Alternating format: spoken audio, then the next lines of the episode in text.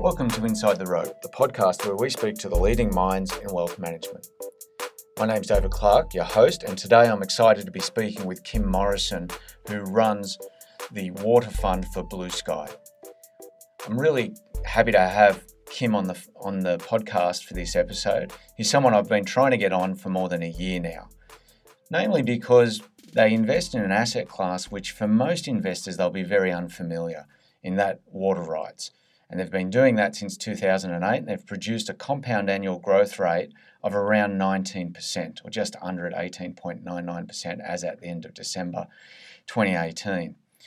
I really enjoy this and I think it's a great way for people to have an asset within their portfolio that doesn't behave like traditional equities or properties and very uncorrelated, so a great balance to their portfolios. Of course, I encourage people to listen to the disclaimer at the end of this podcast. And of course, this isn't specific advice for anyone in their circumstances, and people really should get individual advice uh, before making investments. Hope you enjoy the podcast. Please remember to receive to send me feedback at david.clark at kodacapital.com. Hope you enjoy the podcast. Kim Morrison, thanks for joining us inside the rope. Welcome to the podcast. Thanks very much, David. Yeah. Well, Kim, I'm really excited to have you on. It's uh, you and your investment style and what you do is something I've wanted to have on the podcast for a number of for a while now. So I'm really excited to have you on board. One of the reasons I was keen to have you on is you have an investment uh, vehicle and philosophy that's very different to what most of our clients see and what they have in our portfo- their portfolios. Many of them are very used to um, Australian shares, etc. So I'm, I'm, great. It's great to have you on. Can you start off talking a little bit about your background um, and yourself, so we get a bit of a feel for you? Yeah, certainly. Well, I uh, grew up in regional Australia and then have had a career in agribusiness and trading commodities and been involved with the production of commodities and and in particular irrigated commodities. So, in my history of sort of growing up alongside industries like the cotton sector and sugar industry and other horticultural industries, um, I guess I was trading and exporting cotton predominantly from Australia into Asian markets, and through that period of the 1990s, early 2000s, uh, China was not really a big market for us. Uh, they were a big consumer and producer of cotton themselves, but not involved in the trade to any great extent from year to year. And then once they became part of the WTO, it just flourished and they became 40% of the world trade of cotton within about three or four years. And Australian from exports a very low level. from almost nothing. Wow. And then Australia's exports of cotton to China blossomed from zero to 70%. And out of that, uh, we had a recognition around, you know, what does this now mean? That that population all of a sudden has got to a point of development where its per capita wealth is going to change demand patterns for a lot of different things, and food stuff in particular. And what Australia has been an export market generally of commodities uh, and ag commodities for a long, long time. We're very efficient farmers. Uh, but it's a big private equity market, if you like. There's lots of family businesses, there's very few listed companies, and there's been a lack of capital in the sector, equity capital in particular, for a long, long time. What the rise of these per capita wealth in Asian markets meant was that there was going to be increasing demand for foodstuffs and that we had a capacity to supply that. And we looked at how do we get exposure to that thematic. Um, and for us, in trying to create a reliable supply chain to service those markets, we have to contend with the variability of Australia's climate. And 2018 has been an example in eastern Australia where we've had drought conditions that impact supply. Uh, we figured that to have reliability, you have to have access to water. You have to have the ability to irrigate your crops so that you can then build a reliable supply chain. And that had been our experience my own experience of being frustrated when prices were strong because we had droughts, we couldn't supply anything. Uh, if you had water, you could. And so, in thinking about how to get exposed to that and invest in that cycle, uh, we kept on coming back to investing purely in water.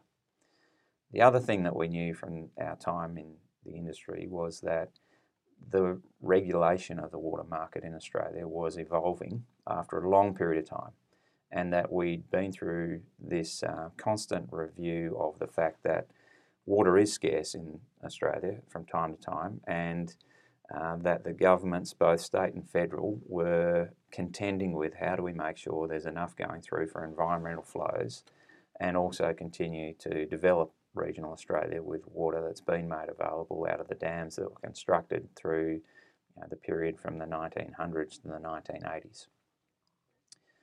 Uh, we got to a point as a nation where there was a recognition in the Murray Darling Basin, in particular, in the early 90s, that perhaps we'd built too many dams, we'd allocated too much water, and that we needed to pare that back to ensure that the river systems were sustainable in the long term. That debate went on for a long time, and we got to a point where the water licenses, as they were, were reformed and changed into a water title to a share of a particular resource. And that share of the resource is fixed, but what water you get from it is going to depend on what water is available in that resource, which changes from year to year. And so we have a systems of very uh, protected at law water entitlements that are a perpetual right uh, to receive an allocation of water from a particular river system each year or aquifer. Uh, we've been investing in those water rights and uh, we've been able to achieve returns for investors out of selling the water that we receive each year or leasing that water out to farmers over the long term and through the capital growth of those water rights over time. So, our investment thesis is consistent with the National Water Initiative, which was created back in 2004, where our governments um, both sides of the aisle basically decided that water is a scarce resource and the best way, most efficient way to be able to allocate that water is to have a market that can provide a price signal that will allow water to trade between lower value to higher value uses. We have clearly defined that the environmental requirements come first that at least 50% and now closer to two thirds, 65, 67% of the water that is flowing into the river systems has to flow through those systems to maintain environmental assets.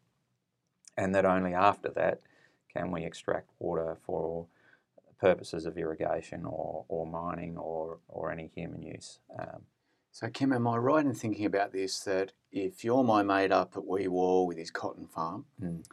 and he he has a certain amount of land.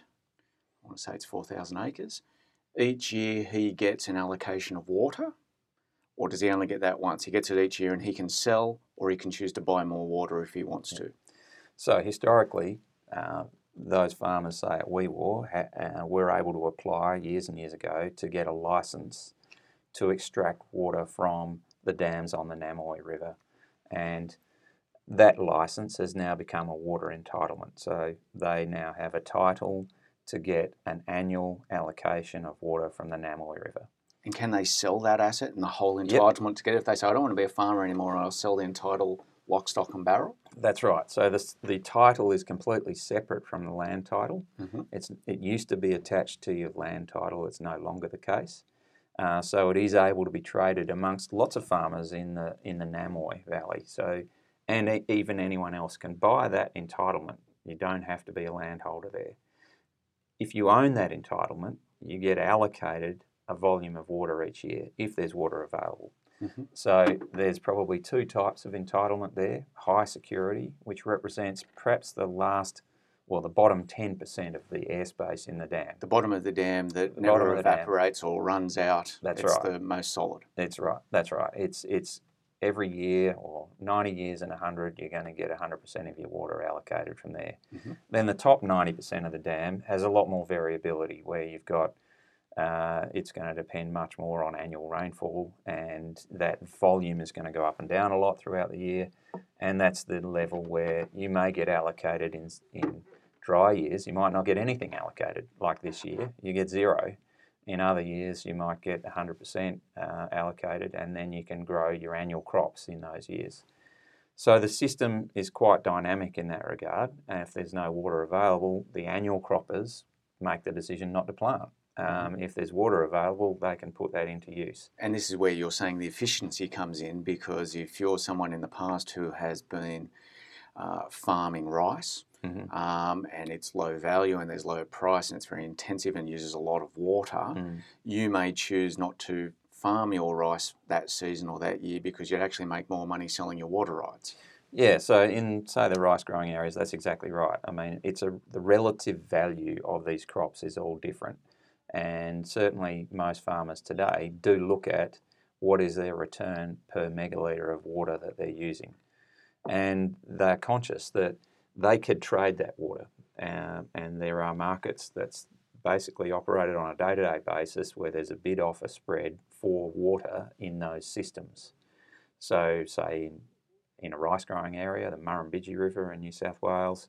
Uh, you traditionally have seen a lot of rice grown down there, but also permanent crops. There's a lot of vineyards there, citrus operations, almond, walnuts. Mhm. Uh, so there's permanent crops and there's then annual crops. A year like this, we've had very little winter rainfall. We've had less water available. Uh, so the permanent cropping guys, they absolutely have to water their crops. They tend to have access to high reliability water entitlements that will always get 90% of the years getting 100% of their volume. And they've been allocated 95% this year. So they have got water. In the annual cropping guys, they only got allocated 7% of their volume this year.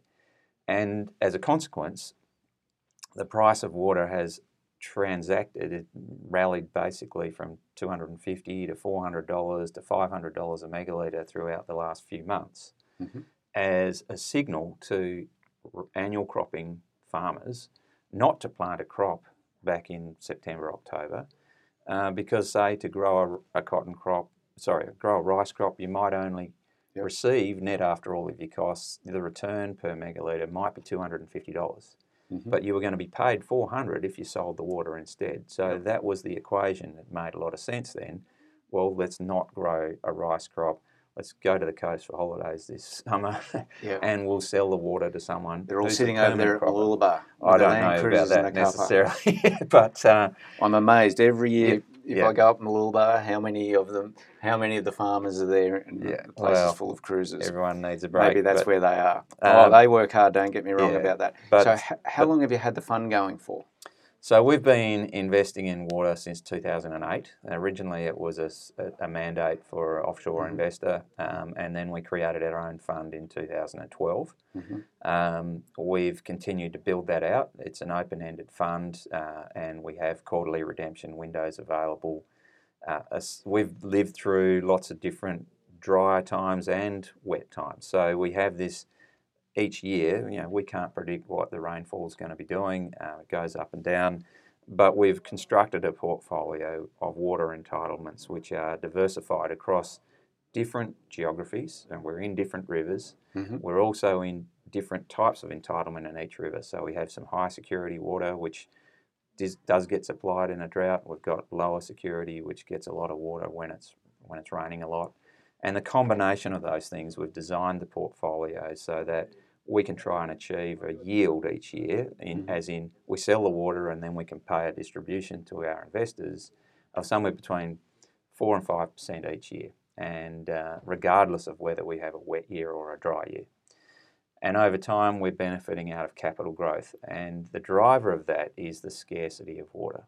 There's a lot of land available on these river systems. There's markets now paying very good returns for irrigated produce, particularly as we were talking about the growth of the Asian markets.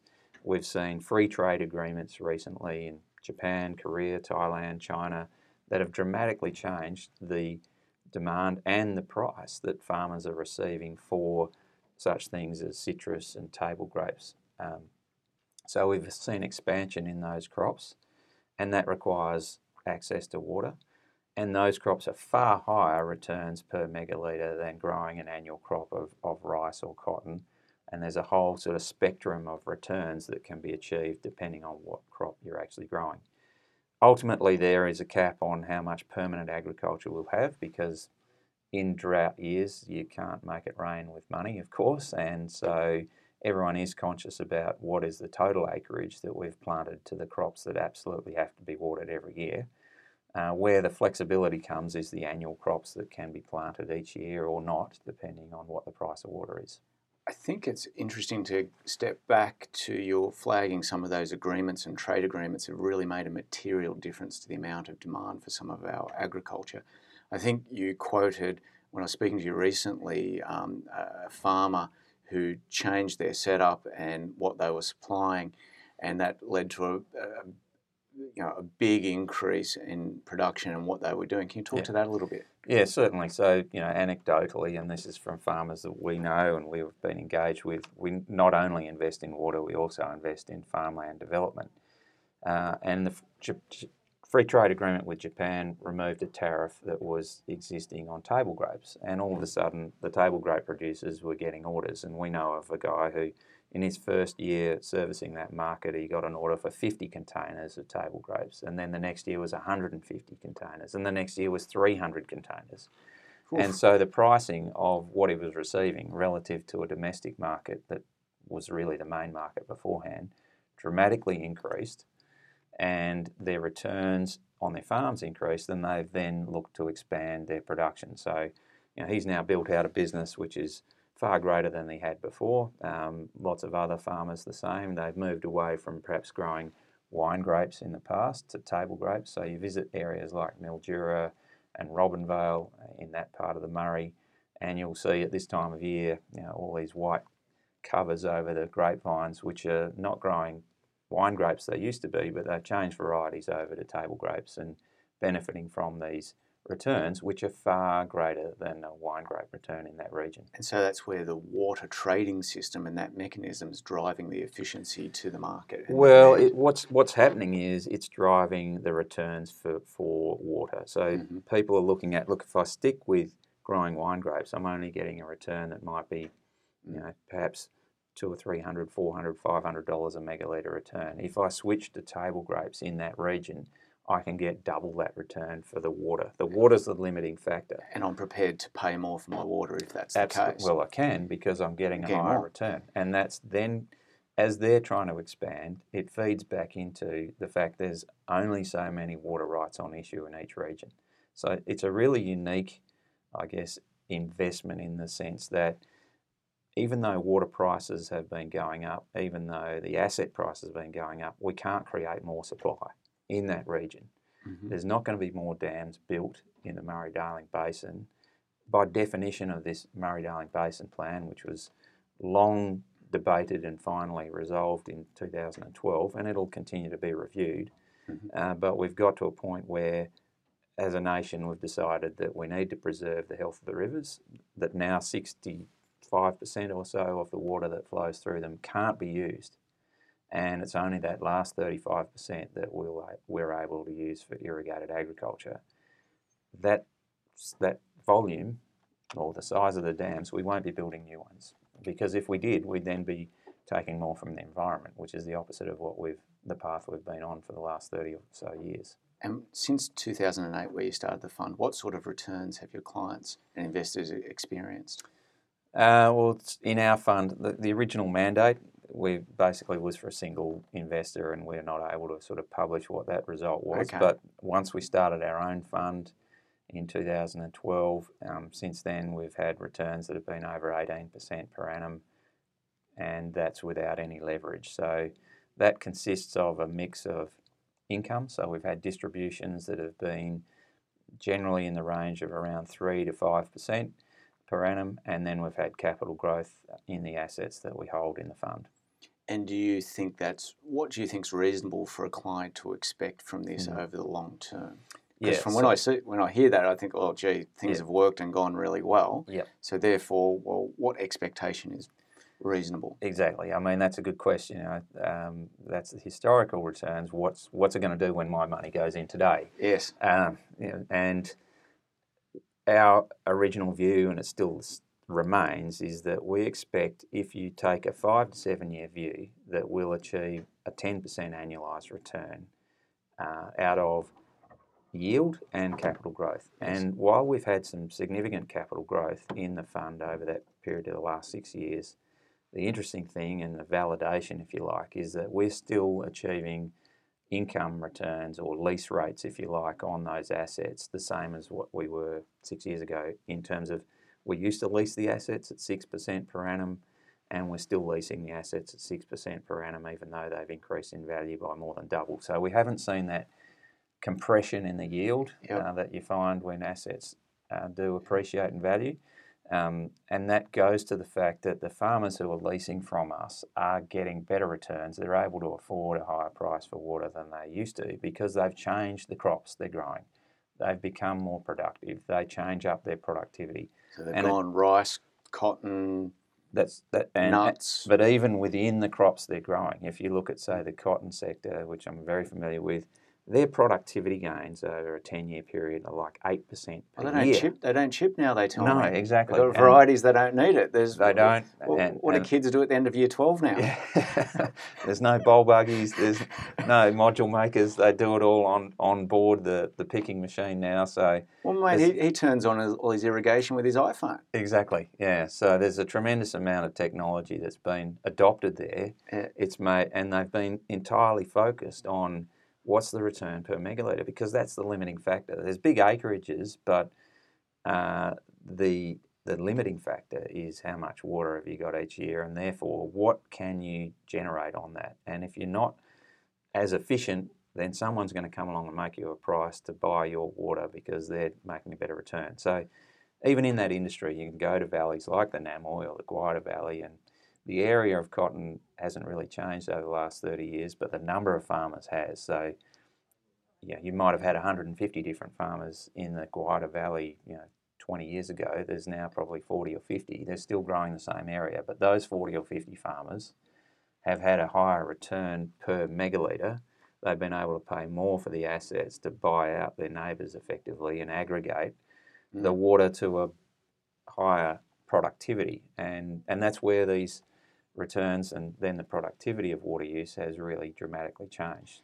How much does weather affect the price and the returns for your investors? Yeah. Um, So, again, this is something which is unique about the investment. You, you know, we, it is not correlated to traditional markets because one ultimately, of the we- reasons we like it. yeah, we have this weather influence, and Australia's weather is really variable and random, and and we've designed the portfolio obviously bearing that in mind. But if we have a you know, a lot of rainfall, if we have big rainfall events, obviously the dams start filling up, you get more running through the rivers, um, but also your soil is wetter. So it has this impact of lessening demand for water and increasing supply at the same time. Mhm. So the price of water in that year will generally fall and be lower. But what that will do, it'll encourage more of the annual croppers to grow a bigger area because the water is relatively cheap. They'll go, okay, we can plant more acreage this year mm-hmm. because the water is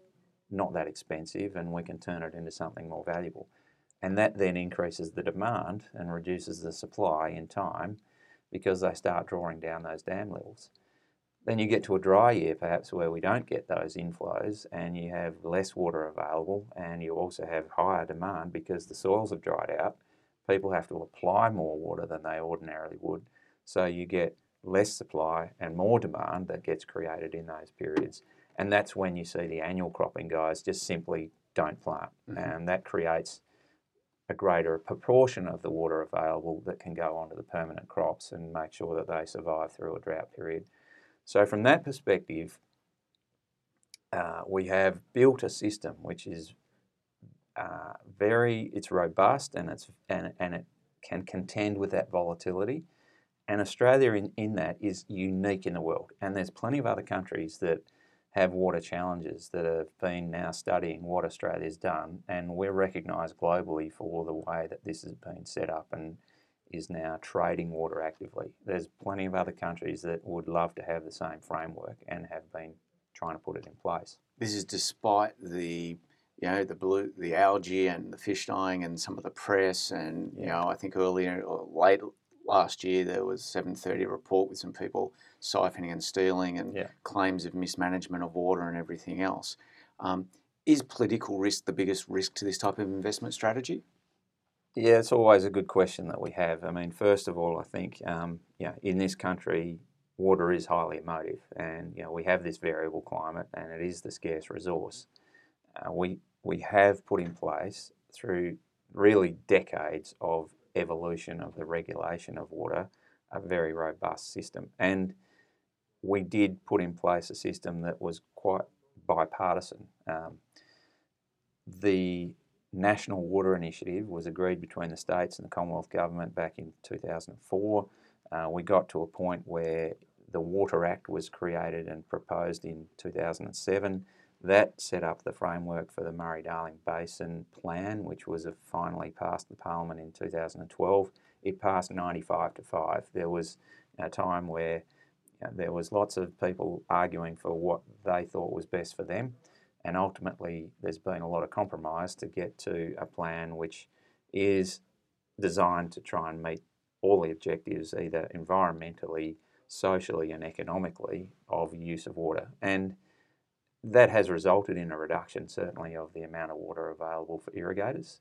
It's put in place a recognition that the environmental flows need to be preserved and they need to be put through those rivers as a priority and only after that extraction for use. But there are, of course, impacts of drought. And the Darling River, which has been obviously publicised a lot recently through two years of drought, we haven't had any rainfall to run those rivers. It's not a permanently flowing river, unlike the Murray, for example, or the Murrumbidgee, which tend to have more permanent flows. And that's where you'll find the permanent agriculture. There's no permanent agriculture out on the Darling River. It, there's certainly annual production, but if there's no rainfall and there's no runoff, no one grows a crop. And that's what's happened this time around. You know, we've had two years without the inflows. We haven't had the water extracted because it hasn't been there anyway. And the series of, well, the river's become a series of pools, if you like, and they've mm-hmm. been drying up. It's been extremely hot. They've had, you know, 10, 20, 30 days in a row, 40 plus temperatures, uh, and that's created a lot of growth of algae, uh, blue green algae. We've had changes in the weather very rapidly, once prior to Christmas, once um, in January, where temperatures went from 40 degrees to 25 the next day.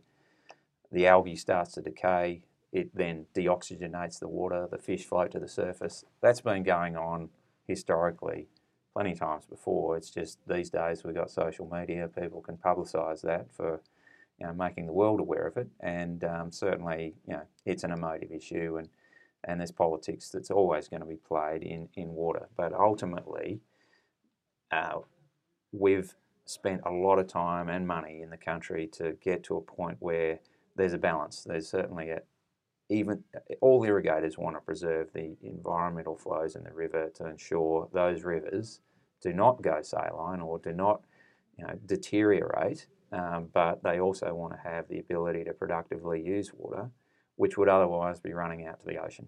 Yeah. So and they in, don't want to kill the golden goose as much as anyone else. Absolutely not. And, and likewise on their farmland, they're you know stewards of that land, want to pass it on for future generations, but they also want to create economies regionally and grow food stuffs and fibre that is in demand and it is something that creates jobs and profits uh, in Australia and, and export uh, export facilities, if you like, transport networks, and we populate the inland of Australia, which was originally why those dams were built. You know, you can go to a town like Griffith, mm. for example, in New South Wales, which you know didn't exist a hundred odd years ago when they put in these first irrigation scheme out there in the middle of nowhere.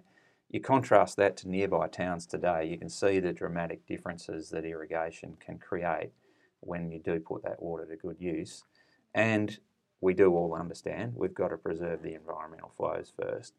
Um, but there's been a lot of debate over a long period of time to get to the framework that we have now, where we only are extracting what water that is left after allowing for the environmental flows. Kim, you've given us a great summary of the water opportunity um, and how you're investing into that and the diversification benefits of it. Thanks for that, it's terrific. Before we wrap up, um, a lot of clients and potential investors and people thinking about this may have, and we've historically had questions with regard to the Blue Sky Group. Mm-hmm. Obviously, mm-hmm. there's been well publicised turmoil, and if I summarise that correctly, and you can correct add add on to this, that um, you've run the water and the agricultural assets for, for the whole time. During that period, the listed entity which you're a part of, but those assets were very separated and, and, and isolated. Um, the, the rest of that business that was in venture capital and some other funds and other alternate assets um, had some pretty extensive issues, and a lot of those mm, people can see those on Google and, and so forth. You were called in for a period of time to uh, act as the CEO for the group, um, and you've restructured all of that. Can you just add a little bit as to how people should think about that? Because sure. naturally enough, people see a headline in the Australian Financial Review, and you know, then they say, "Well, I was thinking about this blue sky thing. Is that one and the same, yep. etc." Yeah, uh, look, fair enough. Um, yeah, certainly the business has evolved. Basically, had four different silos, if you like, of what we were pursuing as uh, uh, in terms of investment opportunities in private markets um, and alternate investments. And agriculture and water has been one of those. And yes, that's what I headed up and established, you know, and have been a part of growing that since 2010, where we've, particularly because of the nature of agriculture being long term, we have targeted institutional capital, and there's a certain benchmark you have to achieve to do that. And so we had to have a lot of rigor in that business. And certainly, you know, people have called into question things like valuation. Well, when it comes to water, there's sufficient turnover in these assets every month. Uh, there's an observable market. It's all those trades are registered, public registers that can easily be accessed. So we had less of an issue, if you like, around anyone calling into account our valuations. In the other divisions, with private equity, venture capital, even real estate, you know, we invest growth capital. Uh, we invest in private companies and try to help them grow with that capital. And valuation is is subjective until you actually make a sale of that business. You know, we are basically trying to decide, well, what is it worth? Uh, they're not publicly traded companies, and they wouldn't do well as publicly traded companies at the stage that we invest in them because they're trying to grow and they're not necessarily profitable while we're in that growth phase. We normally have this sort of J curve of earnings. We take a very good business that's at a certain scale, has ambitions to grow, needs equity capital to do that, needs to have patient capital locked up there for three or four years to transition that business. That means we might be investing in a new factory, new equipment, new sales force, new marketing campaigns. All of those things come at expense which if you look at a P&L in the early years is probably going to show you not a great result. But and if you're a listed entity, you'd get with penalised. quarterly earnings. Patience isn't there. No, and so that's what we do, and then we are patient, and we use then they're closed-end funds that we've typically invested through. So early days, yep, we've just got to play this out and allow the management teams to then get that business to evolve. Now, most cases we get a, a, the things work out, but there's always challenges along the way. You know, there's detours that we have to be hands on the levers to try and change up. If it's not going to plan, what else can we do next? And we're doing that in a private company, so it's not exposed to that same yep. uh, pub- public market scrutiny. But that's where we've come under scrutiny ourselves around what are the valuations that we've had on those and how the how's that portfolio performing. We have 90 different funds. Uh, we have 15 or 20 that have been challenging in terms of you know, the private equity or venture capital. And venture capital is a risky investment in any case. So we're trying to target higher returns with a commingled portfolio of half a dozen investments in each portfolio. Now, some of those will fail. We understand that. And it's basically the ones that are the successes you hope are going to be 10 baggers and that they'll make up in the portfolio for the ones that didn't work out. Um, but in any portfolio of 90 things, of 90 stocks that you may have, you're going to find there's underperformance. Um, and our ratio of the underperformance to the total that we're managing, you know, in that sense is not that hideous, but it has certainly been something that, you know, we were targeted for and there was a lot of publicity about that. Yeah, my job has been basically to come in and reorganise, restructure those other parts of our business to ensure that we are disciplined around how we're managing those investments, that we're operating at a level which is consistent with managing institutional capital, that we changed our governance structure, we changed our risk management approach, we changed our valuation approach, and that's resulted in a complete reset of our board. It's now full, uh, you know, basically all independents, bar one or two. There's no executives on the board anymore. We've got a new CFO, new chief risk officer, soon to have a new CEO.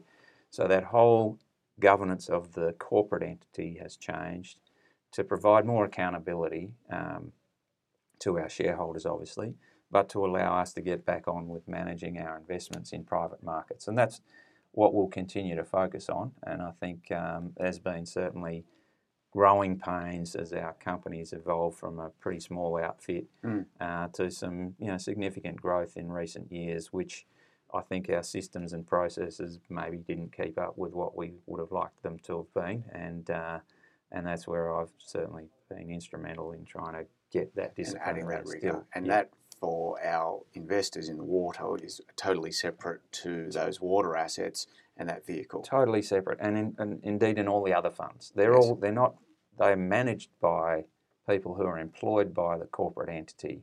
They're not part of the corporate entity. Um, they are separate funds. They are they have their own trustee. They have their own custodian. We have independent administration in some cases. So the fund itself may be managed by an employee of this blue sky corporate, uh, but the assets, the ring fenced, uh, the, the accounting is ring fenced, the custody is ring fenced, so that that fund is basically something which endures without necessarily having any impact from the corporate of BLA, of BLA as a listed corporate manager of investments. Kim, thank you very much for taking us through the investment thesis of water. I think it's very compelling, and uh, being uncorrelated is uh, also very exciting. Um, and of course, thanks for the returns to our investors who have been invested. We really appreciate it. Thanks for your time. Thanks, David. Thanks very much for the opportunity.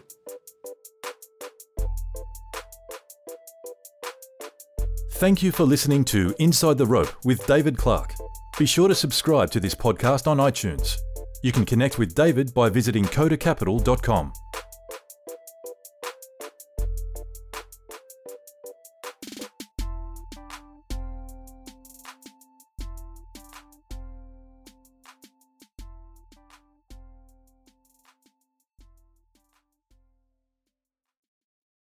views expressed in this recording represent the personal opinions of the speaker and do not represent the view of any other party. If this recording contains reference to any financial products, that reference does not constitute advice or recommendation and may not be relied upon. Listeners in Australia are encouraged to visit www.moneysmart.gov.au to obtain information regarding financial advice and investments.